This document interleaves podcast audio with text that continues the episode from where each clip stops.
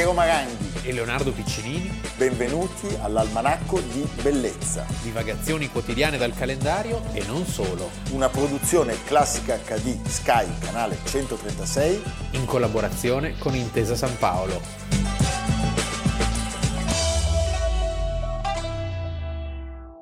17 maggio, Almanacco di Bellezza. Prima di iniziare la nostra puntata, Leonardo, il violino e la sua nobile famiglia, Giorgio e Stefano Graziosi e la postfazione di... Monio Vadia. Beh, allora... Che parte dal racconto del violino di Chagall, del violinista di Chagall.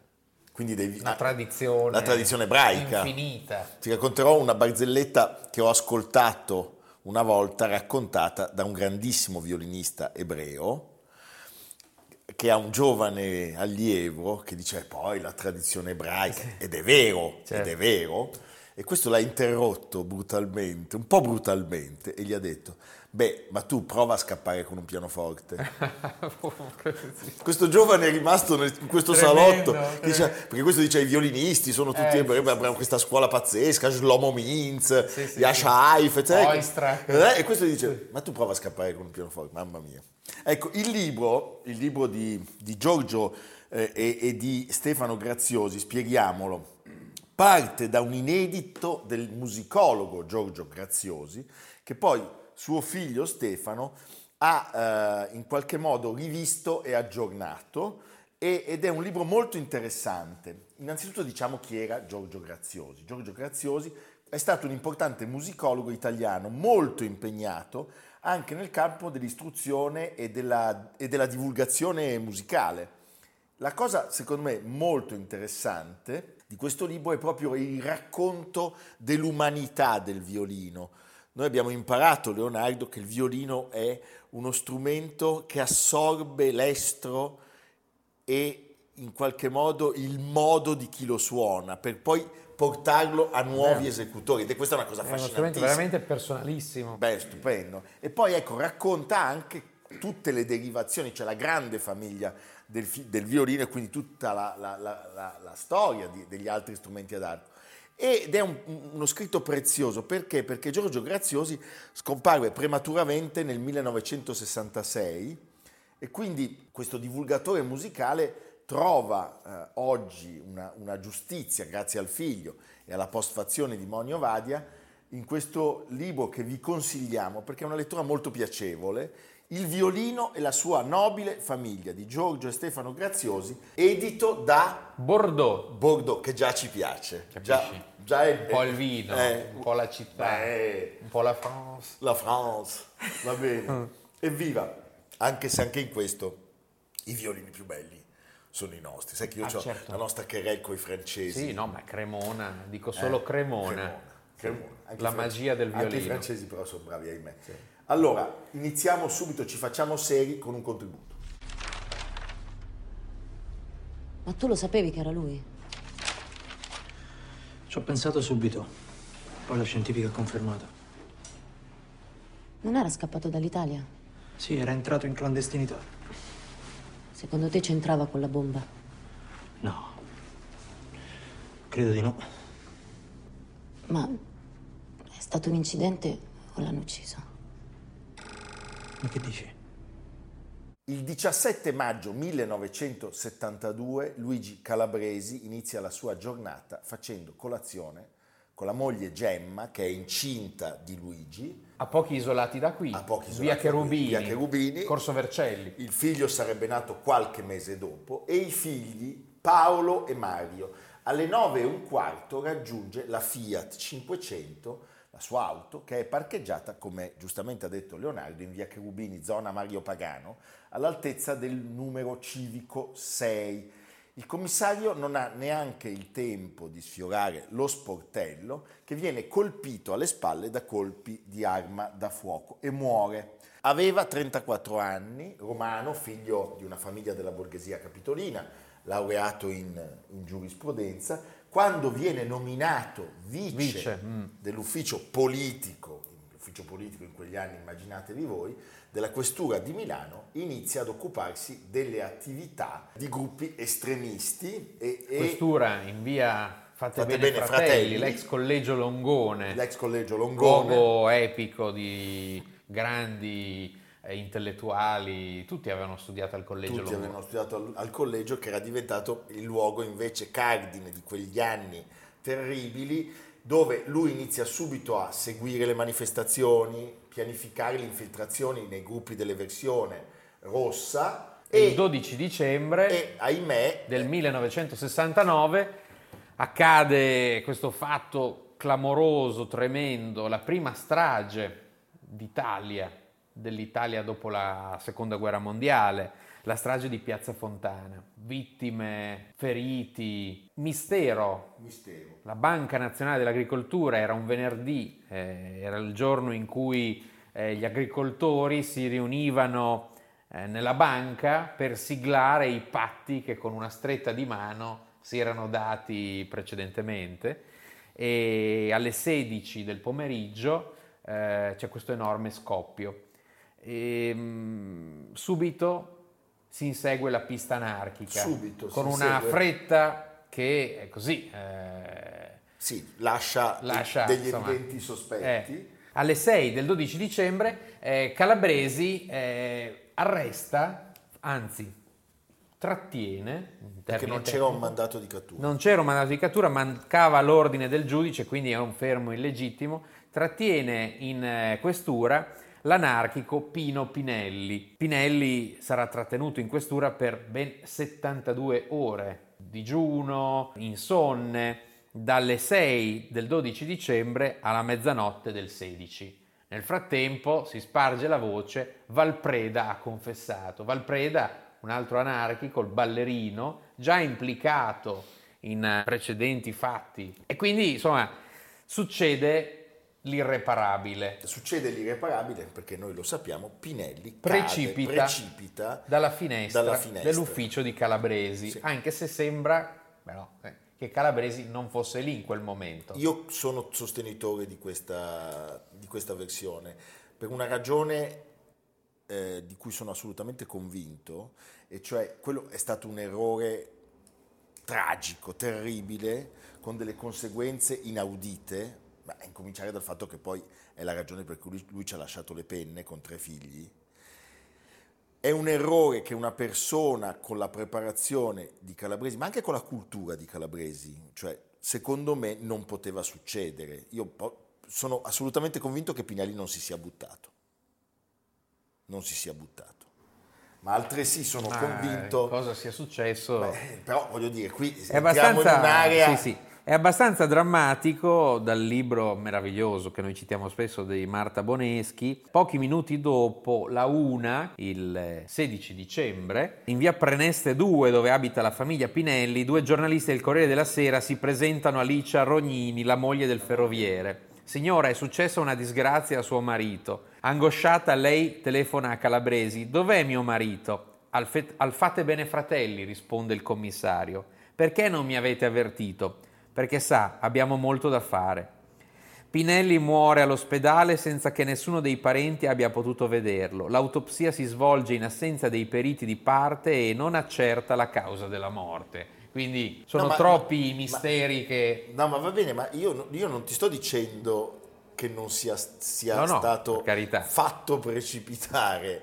E una volta, come dire, cre- creato questo disastro, io sono assolutamente certo che un capo si assume eh, il peso di questo errore, ma anche la necessità di non smantellare in un momento come quello tutta la struttura di cui si occupava. Dopo... Più poi ricordiamo un altro libro uscito da poco sull'Italia dei misteri di Fabio Isman per il Mulino, quadri dirigenti della polizia, escluso appunto Calabresi che era molto giovane, erano tutti gli stessi di Dante Guerra, compreso il questore Marcello Guida, già carceriere di Ventotene, ricordiamo quando Sandro Pertini sarà eh, Presidente della Repubblica, eh, si rifiuterà di stringergli la mano. Eh, dobbiamo anche pensare qual era la situazione italiana in quel momento. Eh, siamo un anno dopo il 68, scontri di piazza, eh, feriti, morti, il caso Anarumma, i cosiddetti servizi deviati, parti dello Stato eh, cercassero attivamente di creare il disordine Un po' era la lezione di Mussolini, cioè creare il disordine per poi assumersi il merito di riportare l'ordine, no? Non sapremo mai forse com'è andata. Eh, certamente, no, certamente sappiamo che non furono gli anarchici, però. Certamente sappiamo che non furono gli anarchici. Un contributo. La seconda versione data dalla polizia sul suicidio dell'anarchico Pinelli prevede una disposizione differente dei presenti nell'ufficio del dottor Calabresi, cioè qua non ci possiamo stare come nella prima versione dove non dovevamo né sentire né vedere l'anarchico Pinelli che, eh, e qui invece dobbiamo sentirlo e vederlo, certo. Allora, allora tu ritorna alla macchina da scrivere, io e te, due funzionari, due funzionari possono stare qui. Tu addirittura puoi prendere il posto sulla sedia dell'anarchico Pinelli che... Dicono che io, l'anarchico Pinelli, mi sia alzato per stirare e che lentamente mi sia diretto verso la finestra, come per prendere una boccata d'aria. Fermo! Fermo! Ma ora! Fermo! Ora! Ma perché si è buttato? Perché si è buttato? L'inchiesta conclusiva della magistratura sulla morte di Pinelli fu poi condotta dal giudice istruttore Gerardo D'Ambrosio. Grande figura. Eh, qua non siamo d'accordo. Ah, vabbè. ma diciamolo, eh, ma non diciamo, diciamolo. Terminò questa istruttoria il 27 ottobre 1975 con una sentenza assolutoria per Calabresi, con, con, con, concludendo che la caduta avvenne per l'improvvisa alterazione del centro di equilibrio. Cioè, Capisci? Eh, insomma, quindi la morte diventa accidentale. La definizione... Ci fu anche l'ipotesi del colpo di karate, ti ricordi? Che sembra che ci fosse la, qualcuno che gli aveva dato un colpo di karate che l'avesse eh, dire, paralizzato e quindi ne, se ne sono sentite elette di tutte. Accettando peraltro che Calabresi non si trovava nella stanza al momento del fatto.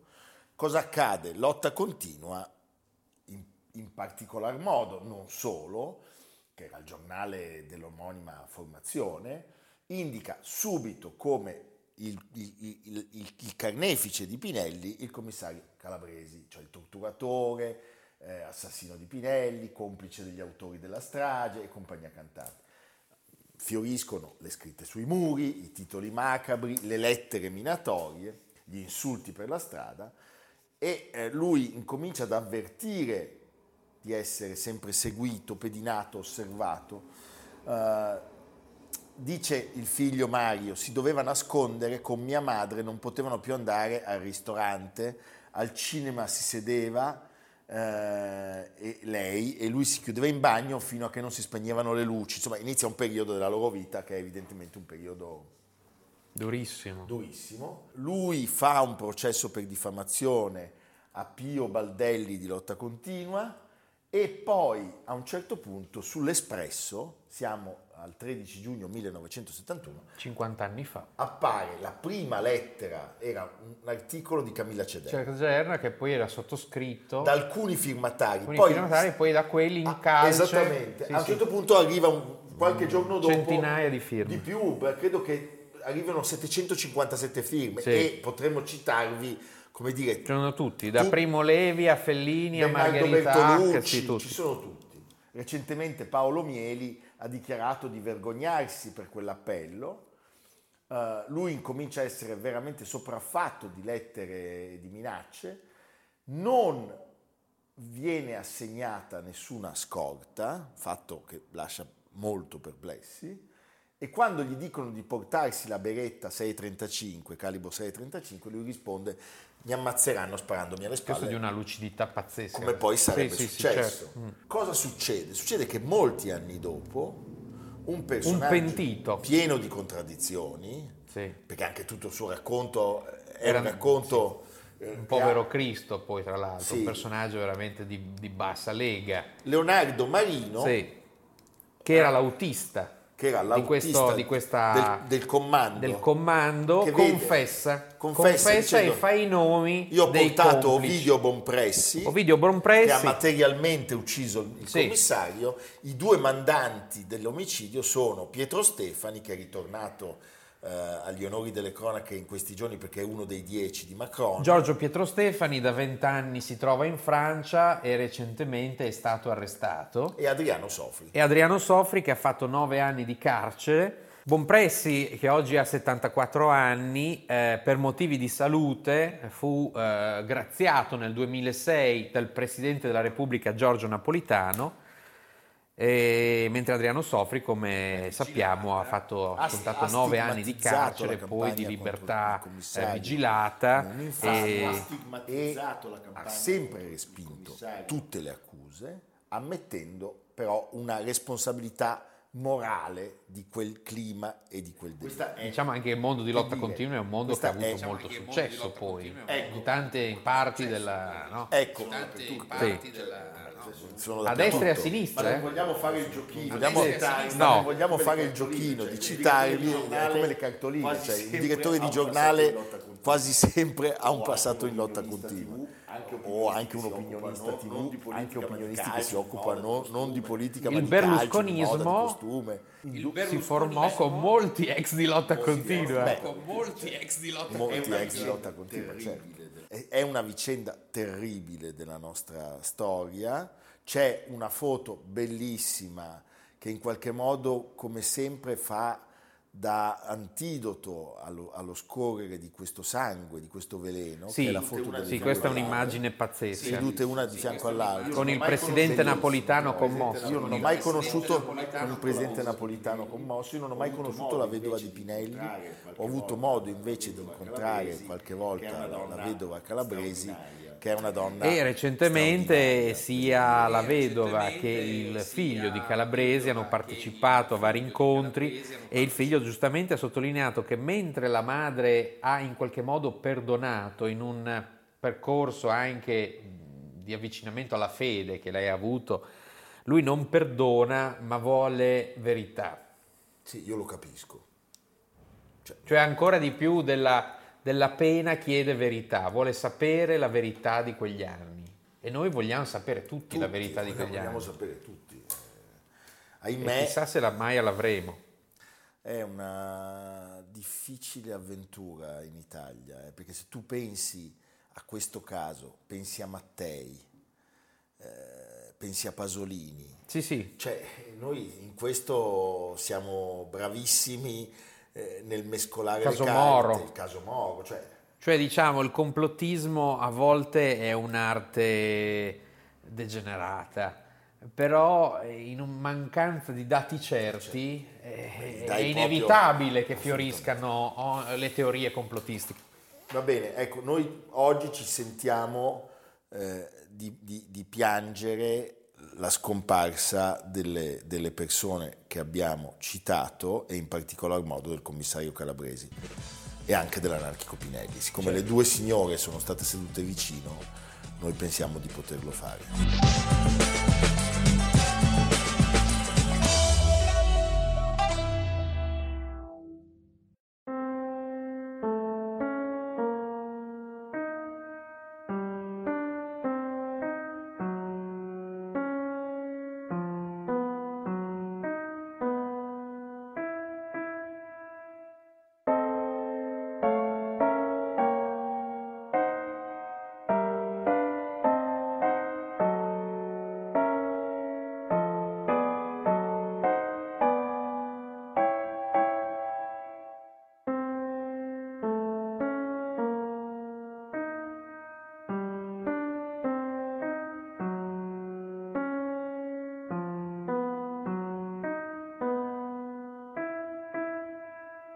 Avete sentito un brano musicale e vi diciamo subito di chi si tratta.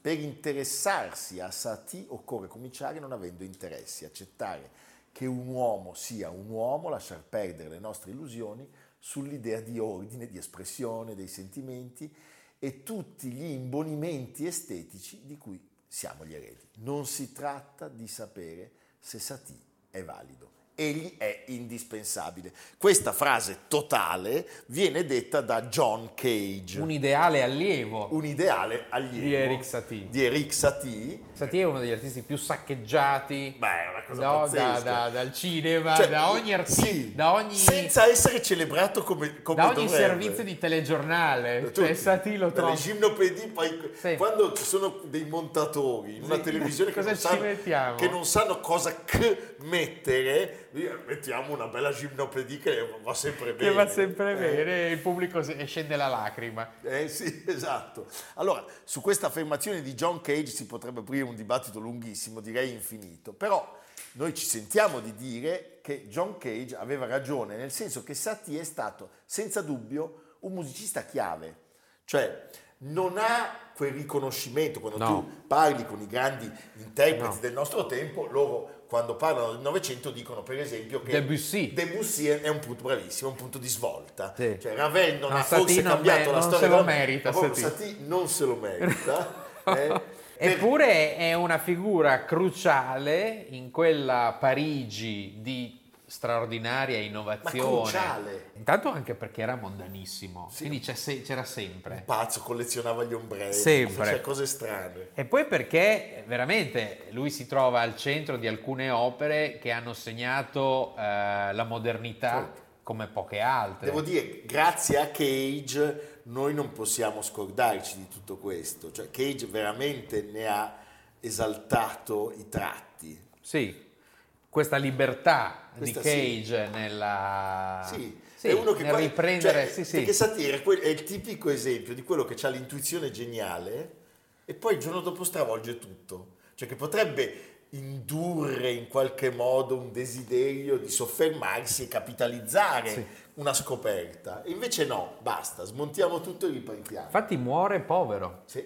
in ospedale, però Tristissimo. con molti discepoli, Con molto molti amato. discepoli, amatissimo, amatissimo, in particolar modo, ricordiamolo, il gruppo dei sei Sì. che faceva il verso al gruppo dei cinque, cioè i, i cinque russi straordinari, ne ricordiamo eh, alcuni, Mussorgsky direi il più importante, che erano i difensori della musica russa, vede una sorta di ripetizione francese qualche anno dopo Con Cocteau, con Cocteau che è un po' il VAT del gruppo Sì. e il gruppo dei sei all'insegna dell'umorismo, del paradosso, e annovera musicisti di grandissimo livello come Poulenc, ai limiti del linciaggio pubblico, Sì. perché siamo negli anni della prima guerra mondiale. L'idea che Poulenc, mentre, Rico, Negher, che mentre a pochi chilometri sulla Marna i cannoni Sì, non, non certo. conoscessero battute d'arresto, questi qui giocavano, eh? Sì, sì, si divertivano. si divertivano. si divertivano.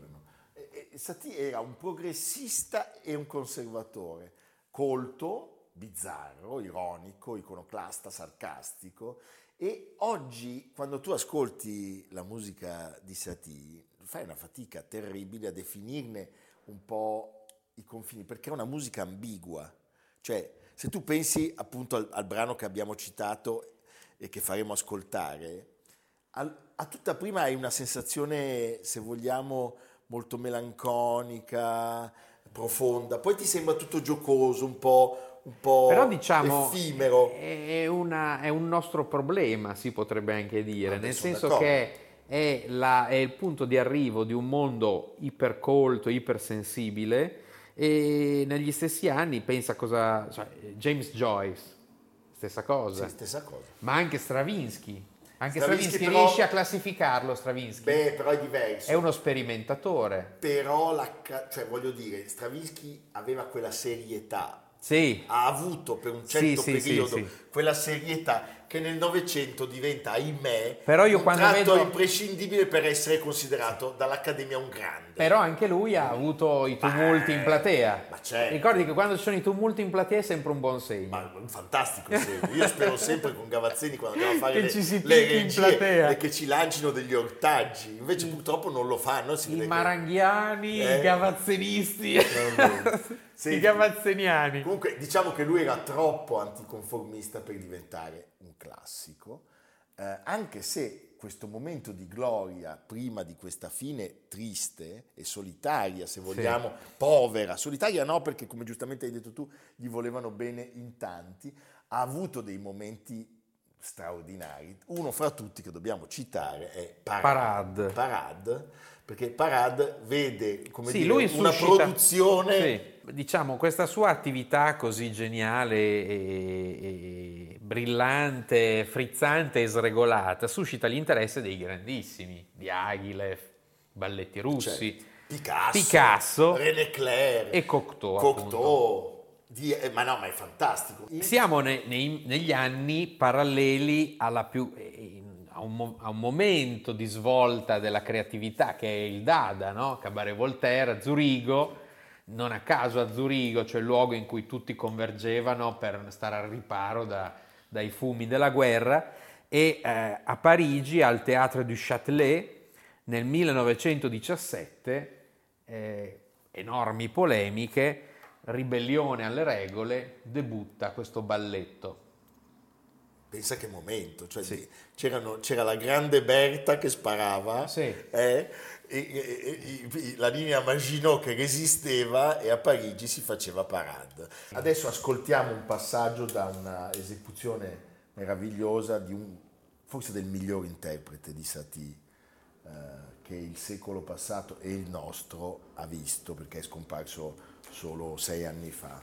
È Aldo Ciccolini, prego.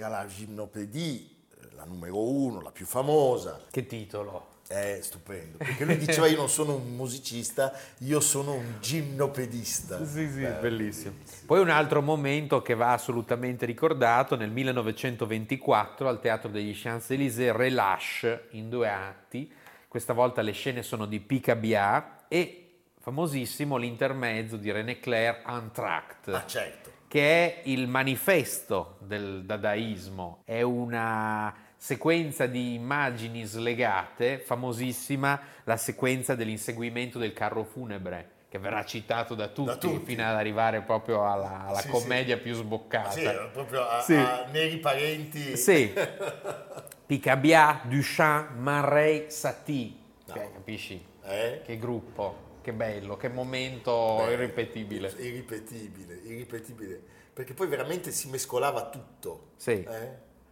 E, ecco, lui non era mai stato un grande studente, abbiamo cercato di sapere qualcosa, ma si era trasferito a Parigi mh, dopo una vita un po' va- vagabonda, era diventato prestissimo orfano e non era mai stato molto avvezzo allo studio. Nel 1879 riesce finalmente ad iscriversi, ad entrare nel conservatorio della capitale francese, conosce, crediamo, per la prima volta Debussy, ed è assolutamente probabile, plausibile, ma la sua carriera di musicista professionista finisce presto perché i suoi insegnanti lo definiscono assolutamente privo di talento. Però, diciamo, Mai arrendersi. mai arrendersi e quindi Lo si diceva anche di Einstein, ti e ricordi? certo, e ce- dicevano questo qui, insomma, eh, non sembra avere scoperto la polvere. Lasci perdere, Lasci perdere, eh, sì.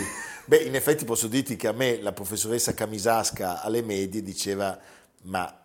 Altro che lei non farà mai almanacco di bellezza. No, diceva addirittura ai miei genitori mandatelo a lavorare, forse un- una scuola tecnica. Va bene, e poi mi diceva che era un barabba, Ah, Beh, che è bello, una definizione. bello. No, forse questa era un'altra, la professoressa di musica. Ah, E se hai chiamato un barabba, guarda che è pesante. Sì. Ti in Però la storia, ricordiamo, ha portato bene a Barabba. A barabba, eh sì. Eh sì. Meno a Cristo. Meno a Cristo, va bene. Allora, salutiamo ancora Eric Satie, non vi abbiamo detto perché abbiamo parlato di lui, ma lo diciamo adesso. Perché è nato il 17 maggio del 1866 a Honfleur, quindi- bellissimo posto in Normandia. in Normandia. Sì. E quindi facendo gli auguri a Eric Satie, Ricordatevi ogni volta che vedete sul telegiornale la storia del cagnolino abbandonato Sì, eh. in sottofondo c'è Satie. c'è Satie. Eh, va bene. Per ora non l'hanno ancora abusato negli ascensori, ma ogni tanto può capitare. No, perché uno in ascensore si... cioè, Ha poi- bisogno di... No, sì. sì, certo. Va bene. Eh, ne ascoltiamo ancora un, un- un- un brano e, e torniamo da voi per i saluti.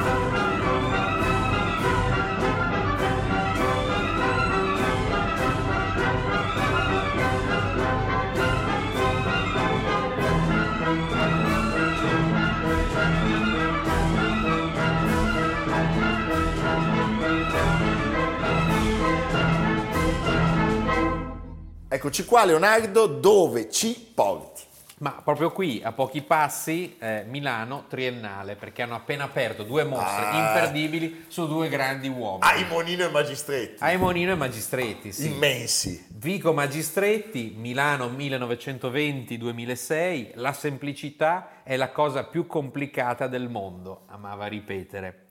E eh, la mostra, curata dalla Fondazione Vico Magistretti, eh, 100 oggetti arredi, 150 disegni, la fondazione si occupa dell'omonimo studio museo di via Conservatorio e del relativo archivio che eh, riapre proprio domani, Domani, 18 maggio. 18 maggio, se mi concedi un- di dire una cosa su Magistretti, è che lui è un- un- uno straordinario designer, coltissimo, eh, elegante e per me è anche un grande architetto, Certo. che è una cosa che non sempre avviene. Sì, no, no, ma era un, Cioè, le, di, le architetture dei Magistretti mi interessano e mi piacciono un molto. uomo di enorme intuito, Sì, di velocità anche nel, nel capire... Suo padre, tra l'altro, era- stato un importante architetto Vero, milanese. Voi a. Milano potete vedere alcune sue opere, una in Corso Matteotti, quell'edificio eh, di un colore quasi salmone, e l'Arengario E è cofirmatario, mentre di, di- di Vico, La Torre al la Parco. Torre al Parco, beh, no, Sì. grande,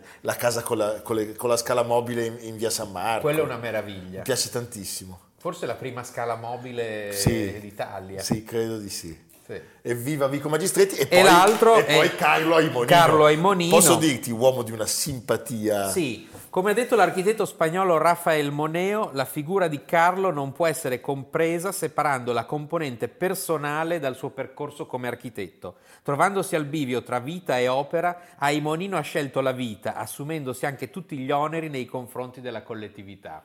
Sai che di- c'è un, un autoepitafio alla mostra scritto da lui Sì. che dice "So- sono questo, sono questo e poi dice è disegno da Dio. Eh, Ma lui era di una Sì, simpatia. la mostra cura di Manuel Orazzi, ricordiamo tra le varie architetture concepite da Aimonino proprio qui a Milano, il quartiere del Gallaratese e l'amicizia con Aldo Rossi a cui lui cedette un pezzo del cantiere Ma del certo, le- allora, le, le grandi amicizie di Carlo Aimonino, tu hai citato Aldo Rossi, io ho avuto la fortuna di frequentarlo due, due serate memorabili della mia vita con il professor Guido Canella, ma è una cosa, è da simpatia esplosiva.